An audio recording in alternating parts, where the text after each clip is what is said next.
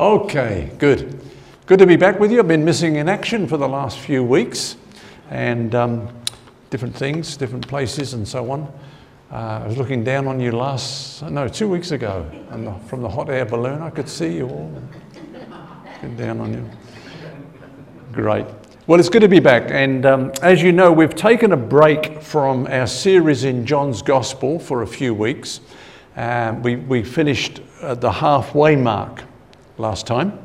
And uh, that's when Jesus left off speaking to the crowds, speaking to the multitudes. Okay, so now um, what we're looking at in John's Gospel is what we call the Passion Week of Christ, the last week of Jesus. Now, uh, 25%, more than 25% of Luke's Gospel is devoted to that week. More than a third of Matthew and Mark are devoted to that week. And almost a half of John's gospel is devoted to that week. And so, what we're going to see now is Jesus' focus is totally on the disciples. Um, this is the last day of the old covenant before Jesus went to the cross and ushered in the new covenant.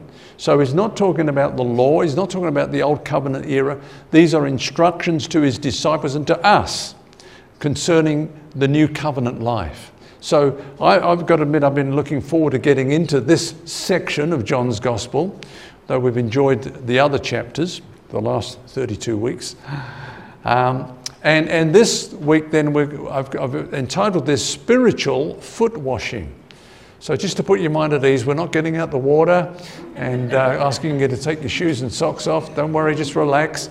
But we're going to look at what Jesus did and what the teaching that he wanted us to receive from that. Okay, so we'll get straight into it then. We're looking at uh, John chapter 13, starting at verses 1 to 5.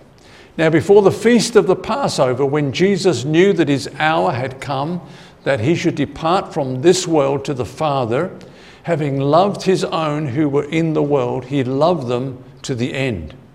And supper being ended, the devil having already put it into the heart of Judas Iscariot, Simon's son, to betray him, Jesus, knowing that the Father had given all things into his hands and that he had come from God and was going to God, rose from supper and laid aside his garments, took a towel and girded himself. After that, he poured water into a basin and began to wash the disciples' feet and to wipe them with the towel with which he was girded. Now, this took place the day before the Passover. Sometimes people get confused between the Passover and the Last Supper. Um, the, the, the Last Supper was one night before the Passover. Okay, so this is the night when Judas betrayed him, and eventually they would come and arrest Jesus, and then the following day he would be crucified. So the Last Supper was the night before the Passover. Now we know on the Passover, the Passover lamb was killed, and that was a picture of Jesus who would actually be our lamb, the Lamb of God who would die for us. So um, that was 24 hours before the Passover that this Last Supper that we're looking at now took place. Jesus, in fact, we read there in John's Gospel that it says that Jesus loved his own. I love that phrase. Um, I think we sang that phrase in the last song, actually, about uh, Jesus loving his own. And uh, what a beautiful phrase that is. We are his own. Think about it. We are his own. We belong to him. Why? First of all, because the Father gave us to him from even before the foundation of the world. Think about that. This is not a random thing, this is not something that just happened perchance. Um, in John chapter 10, we've already looked at this in 28 and 29. He says, I give them eternal life and they shall never perish, neither shall anyone snatch them out of my hand. My Father, who has given them to me, is greater than all, and no one is able to snatch them out of my Father's hand. Isn't that beautiful? Now, we see this in uh, John chapter 17, which we're going to come to eventually in our series, which is the high priestly prayer of Jesus. Five times in that chapter, five times he refers to his disciples and to us as those who were given to him by the Father. He says, I've manifested your name to the men whom you have given me out of the world. They were yours. You gave them to me, and they have kept your word. I pray for them. I do not pray for the world, but for those whom you have given me, for they are yours. And all mine are yours, and yours are mine, and I am glorified in them. Now I am no longer in the world, but these are in the world.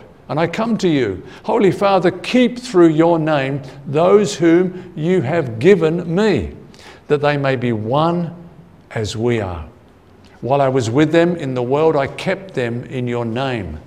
Those whom you gave me, I have kept, and none of them is lost except the son of perdition. That's Judas, of course, that the scriptures might be fulfilled. So, five times, five times in this chapter, uh, Jesus glories in the fact that we have been given to him by the Father. The disciples have been given into his hands. And uh, the Bible says he loved his own to the end. That's the Greek word teleos. It means to the fullest extent, the uttermost. I love it, the way it says it in the New International Version. It says he showed them the full extent of his love. He couldn't have shown us a greater extent of his love. What is the full extent of his love? We see it here in John 15 13. Greater love has no one than this, than to lay down one's life for his friends. The greatest extent, the full extent. He loved them to the end, to the uttermost. This, he showed us and demonstrated this is how much I love you. He laid down his life for us. Now, Judas at this stage was going to betray Jesus. And it says that basically he gave himself over to Satan for that purpose. After the piece of bread, Satan entered him. Then Jesus said to him, What you do, do quickly. You know, people can, can come under the control of Satan just as we can come under the control of the Holy Spirit. I don't know if you've experienced that. I've experienced that where people have encountered me, and, and, and I've known that that's, that's the enemy that is actually using them on this occasion to bring some kind of attack or, or, or, or um, uh, onslaught against you. I've experienced that. I'm sure you have as well. And at this stage, Judas is now in the hands of Satan by choice, by going along with Satan's plan. He's gone out now to, uh, to betray Jesus. The Bible says that Jesus knew where he came from and where he was going to. He knew that he'd come from the Father from eternity Quite amazing, isn't it? Came into this world, lived 33 years on this earth. Now he knew he was going back to the Father. Yet it didn't make him treat others in an inferior way. Rather, it made him treat others well. And in fact, we're going to see that now because we're coming now to the, the point where Jesus washes the feet of his disciples. And we're going to look at that from his cultural background and, and the spiritual implications or lessons that we are to learn from that. That's the main focus today.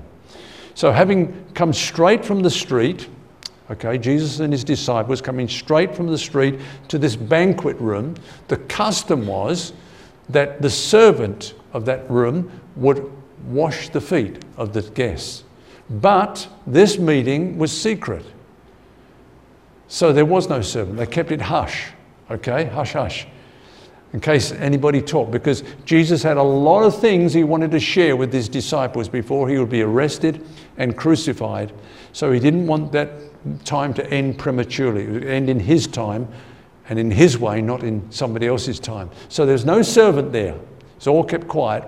And so everybody's waiting to see who's going to take the role of the servant, who, who would consider themselves to be the, the most inferior amongst them. Of course, nobody was making a movie. In fact, if you look at the other Gospels, they were actually arguing which of them was the greatest. Right? So Jesus gave them time. He gave them time. And then during the meal, he rose up himself and removed his outer cloak, tied a towel or literally an apron around his waist, and began to wash the feet of the disciples, including Judas. Judas hadn't left at that point. Now, this was a shock just imagine just how shocked they would have been because he was their master, he was their teacher, he was their leader. It wasn't his role to do that. But none of them would take the lowest point. But he got up and he began to do that. And they felt basically a sense of rebuke. But this was actually a picture of Jesus coming from heaven, the fact that he took off his outer garments, he laid aside his glory. He laid aside his glory. He came in the form of a man, even in the form of a servant, and humbled himself, come as low as he could to, to die in our place for our sins. It was all a picture of, of the fact that he had stepped out of heaven and humbled himself to cleanse us from our sins. Okay? Now, actually, when, when we read that passage before, it says that he began to wash the feet. So the implication there, there is that there was an interruption, and we know it was Peter that interrupted it. Okay? So he's going from one disciple to another, then he comes to Peter. Comes to Peter, and Peter said to him, Lord, are you washing my feet? Jesus answered and said to him, What I am doing you do not understand now, but you will know after this. So there's a, there's a lesson here which wasn't yet revealed. Peter said to him, You shall never wash my feet. Jesus answered him, If I do not wash you, you have no part with me. Simon Peter said to him, Lord, not my feet only, but also my hands and my head. Jesus said to him, He who is bathed needs only to wash his feet, but is completely clean. And you are clean, but not all of you. For he knew who would betray him. Therefore, he said, You are not all clean. Now, what does all this mean? What, what, what are the implications? Let's have a look. First of all, Peter strongly objects to this, and he uses, in fact, two words. One of them's got a double negative. When you look at it in the Greek, it's got a double negative. It could actually be translated as no, never at all, not to all eternity will you wash my feet. He, he really uh, dug his heels in and objected to the whole thing. Jesus replied that if he wouldn't allow him to wash his feet, he would not be included with him in ministry. So then Peter, being true to form, went to the opposite extreme and replied, Then bathe me too, give me, give me a wash all over. And Jesus replied that he was already bathed and only needed to wash his feet. So we're going to look at that. What, what, what's, what's all this mean? He's already bathed, but only needs to wash his feet. There's two cleansings here. Now, we, we see this illustrated. Remember, every truth is illustrated in the Old Testament, okay? So we see this illustrated in the tabernacle. When, when you come into the tabernacle, there's an outer court. You have to enter in through the gate of the outer court. The first thing that confronts you is the brazen altar. Now, that was big. It was, in fact, so big that all the other pieces of furniture could fit inside it. It was that big. And it was right there in front of you. Why? Because you couldn't go any further until your sins were dealt with.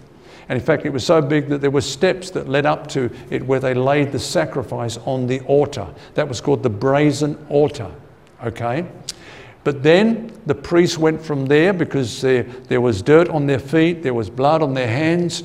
They went to another uh, thing before you went into the tabernacle itself. That was called the brazen laver. Okay, that was, there was water in that. And so they washed their hands and their feet at that before they went into the tabernacle. Now, it's interesting, when Jesus died, you remember they stuck the spear into his side. They thrust the, steer, the spear into his side, and there came out what? Water and blood. Water and blood. So there's some significance, significance there which we're going to look at.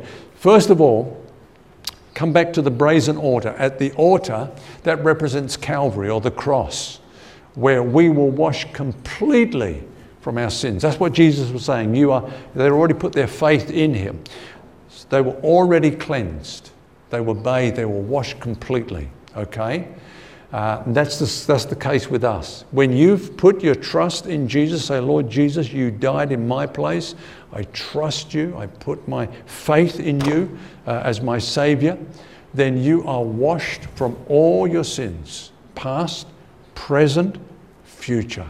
It's finished. The sin question has been dealt with. Okay? Paul says to the Corinthians, talking about the behavior of those who are not Christians, he says, Such were some of you, but you were washed. But you were sanctified. But you were justified in the name of the Lord Jesus and by the Spirit of our God. Now, just look at that for a moment. When, when, when we believe in Jesus, we're washed, we're cleansed, we're justified, made righteous. Then it goes on to say, in the name of Jesus and by the Spirit of God. Why is that? Because when we believe in Jesus, we are born again. The Holy Spirit comes to bring the life of Jesus into our human spirit and joins us with that human spirit. We've become one with Jesus and we're born again because of this work of the Holy Spirit. We call it regeneration. Now, Paul says it again here in a different way when he was writing to Titus. We're saved not by works of righteousness, which we have done, but according to His mercy, He saved us through what? The washing of regeneration and renewing by the Holy Spirit. And so there's a, there's a legal thing where our sins have been forgiven and righteousness is imputed to us, but there's also this actual um, uh, experiential thing, if I can use that word, where the Holy Spirit comes to live inside us and, and we're regenerated by the Holy Spirit. We're born again. We're, we're now, uh, our spirits have been made perfect through what Jesus did at the cross. Is that clear? Amen. Now, 1 John chapter 1 verse 7. John says the blood of Jesus Christ his son cleanses us from all sin. Is that clear? All sin. All sin has been forgiven when you put your trust in Jesus, all right? Who knows that's that hymn? What can wash away my sin? Nothing but the blood of Jesus. Okay, there's only one thing that can cleanse us the blood of Jesus. And that's what we read here. Okay, Hebrews chapter 10. But this man, Jesus, after he had offered one sacrifice for sins forever, sat down at the right hand of God. Now that's interesting because in the Old Testament tabernacle there was no seat. Why? Because the priest's work was never done. But Jesus offered one sacrifice for sins forever, and then he sat down. The work is finished. He said, It is finished. For by one offering he has perfected forever those who are being sanctified or set apart for God. So the New Testament knows nothing of a reapplication of the blood. You don't have to come for another cleansing in the blood. Now, that teaching that, you know, we've got to confess every sin in order for it to be forgiven, that's a misinterpretation. I'm not going to go over that again. I've, I've shared that many times. You know what I'm referring to. Uh, when you put your faith in Jesus, all your sins will be were forgiven. You don't need to go to the blood again for a fresh cleansing, neither do you need to be washed in anything again. So that brings us to this question then what does the washing of feet resemble? What about this washing that took place at the laver with the water? Okay? Now, that's a, a picture of a particular cleansing through the Word of God. So let's talk about that. Ephesians chapter 5, verses 25 to 26, says that Christ also loved the church and gave himself for her that he might sanctify and cleanse her with the washing of water by the Word. And so the water is a symbol of the Word of God, the Bible, right? Um, Jesus prayed, sanctify them by your truth. Your word is truth. Now, let's move on. What then does the word cleanse? What does the word cleanse?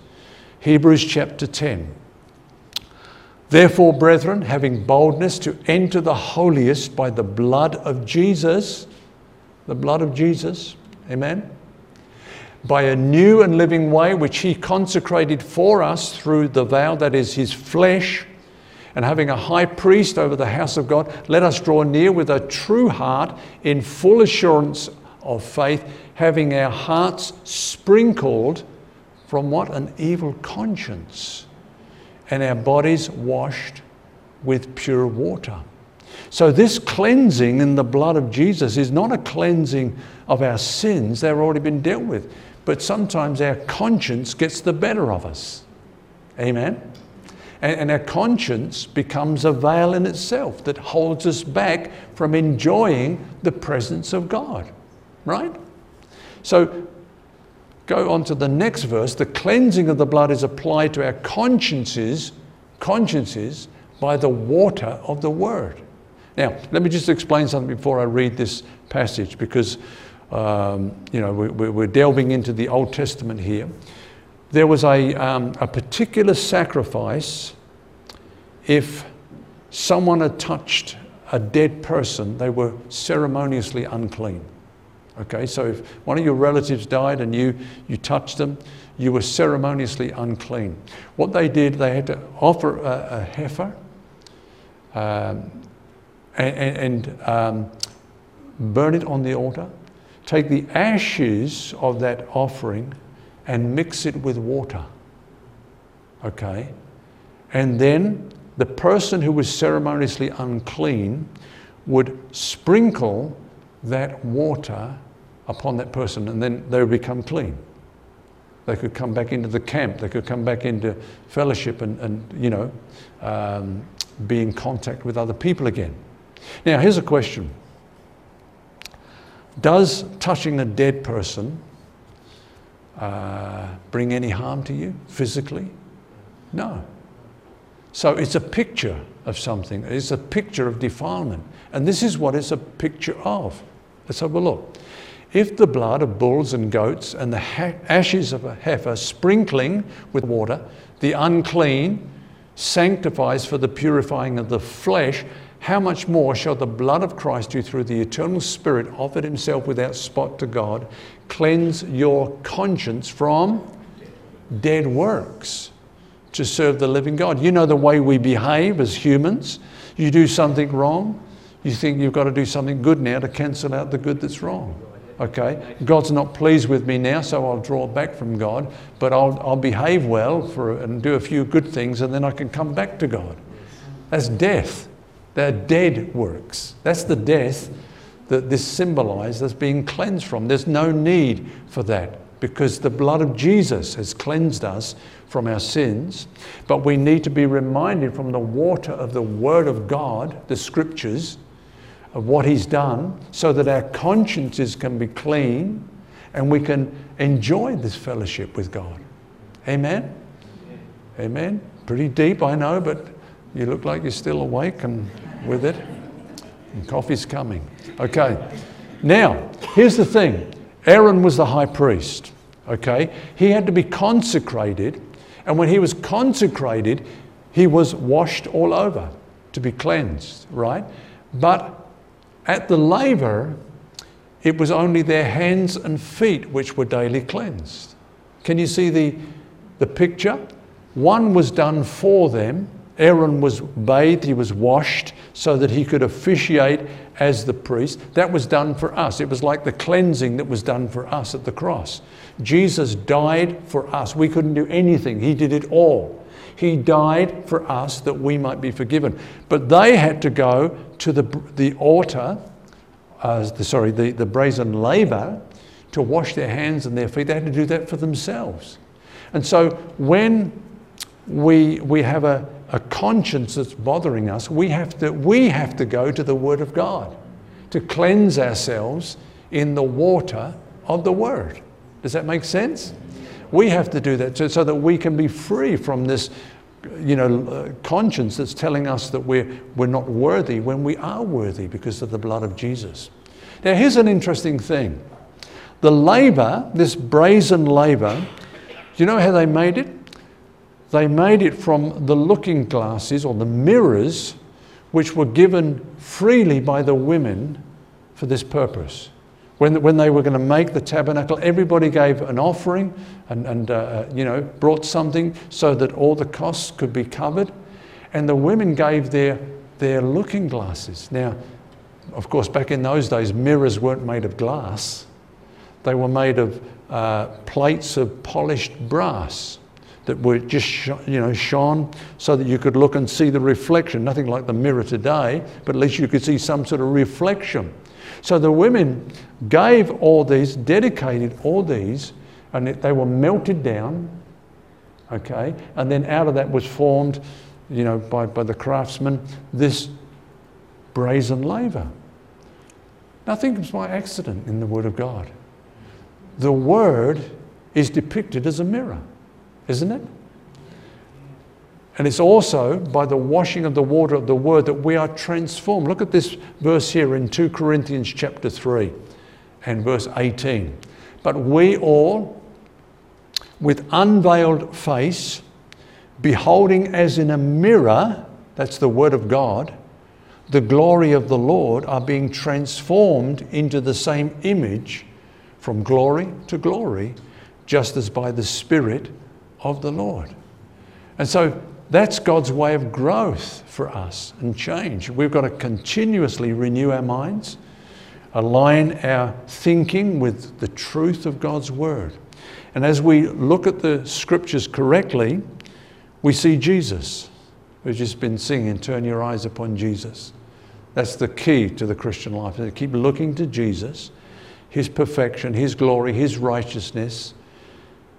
And it, what happens is that we are transformed into that image. The more we look in the Word of God, the more our conscience is cleansed, the more we say, Yes, I am the righteousness of God in Christ.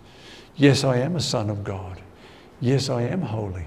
I am set apart. I am sanctified unto God because that's what the Word tells me. That's what the Word tells me. And so we're being transformed as we look into the mirror of God's Word. James says the same thing. James chapter 1. If anyone is a hearer of the Word and not a doer, he's like a man observing his natural face in a mirror. For he observes himself, goes away, and immediately forgets that's our problem forgets what kind of man he was. But he who looks into the perfect law of liberty and continues in it is not a forgetful hearer, but a doer of the work, and this one will be blessed in what he does. So, what he's saying is if we don't read, if we read the Word of God in a very quick or shallow way, we can quickly forget what we've read. But if we spend time meditating upon it, let it become, you know, established in our hearts, then we won't forget. We won't go away and forget who we are. We'll know the truth of our identity and we'll live in accordance with it. Our lives will line up with what is true about us. Amen? Amen. Okay, so as we kind of come to an end now, when, when Jesus said to Peter, If you don't let me wash your feet, you have no part with me. What did he mean by that? Well, it's a reference to fellowship with Jesus in his ministry. Not, not, not you know, that you've got, I've got nothing to do with you anymore.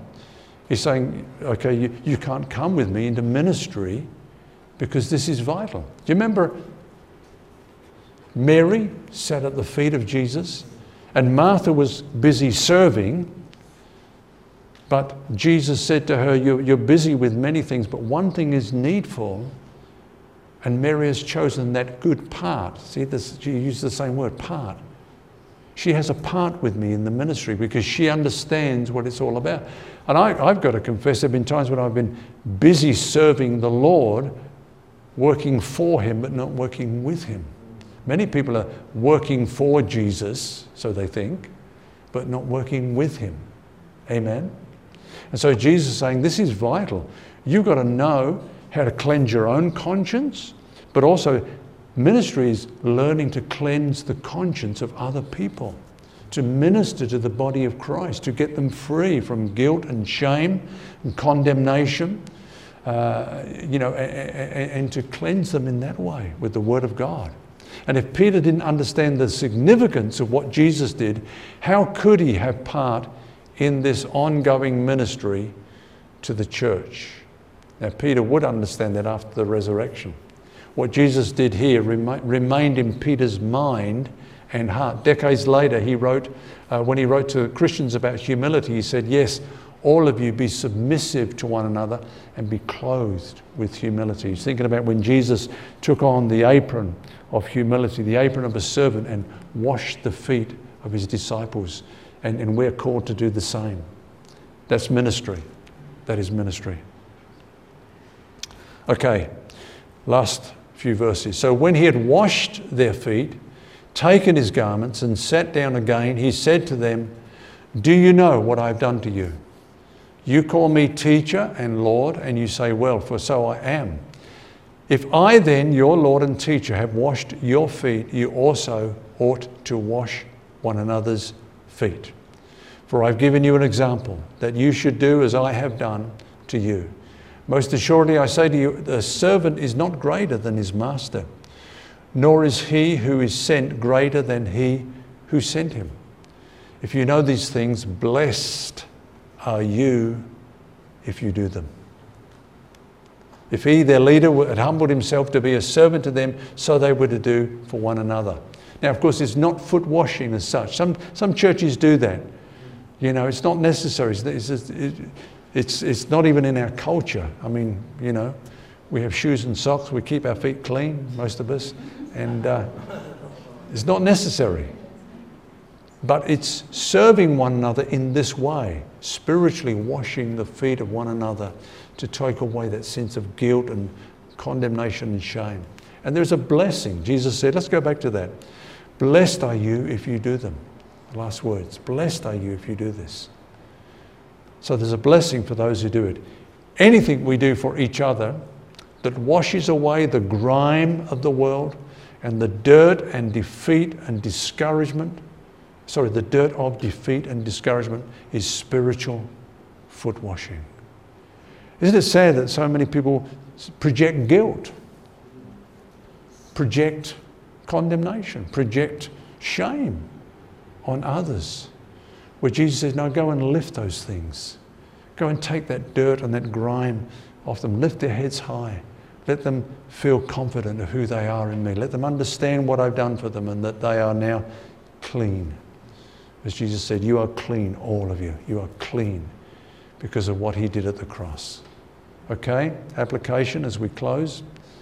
Number one, have you been to Jesus for the cleansing blood? Are you washed in the blood of the Lamb? Has there been a time in your life when you put your trust and your faith in Jesus Christ and said, Lord Jesus, you died for me. I believe in you. That's the first thing. Second thing, do you know how to use the Word of God yourself to cleanse you every time your conscience condemns you? Do you know how to come to the Word of God and spend time and look in the mirror, meditate upon it so that you can be free of that? And then, thirdly, will you then go to your brothers and sisters, as Jesus has asked us to do, to wash their feet, that they too might be free of guilt and shame and condemnation? Let's pray. Father, we thank you this morning for your word. And we thank you, Lord, for this ministry that you've not only given to us and performed upon us, but you've included us in that we might share with you and have part with you in this ministry. And we just pray, Lord, that you'll help us to reach out to those who do not yet know the fullness of what it means to be washed in the blood of the Lamb that we might take the water of your word and wash the feet of those who need that ministry. We ask it, Lord, in Jesus' name. And everybody said, Amen. Amen. Amen.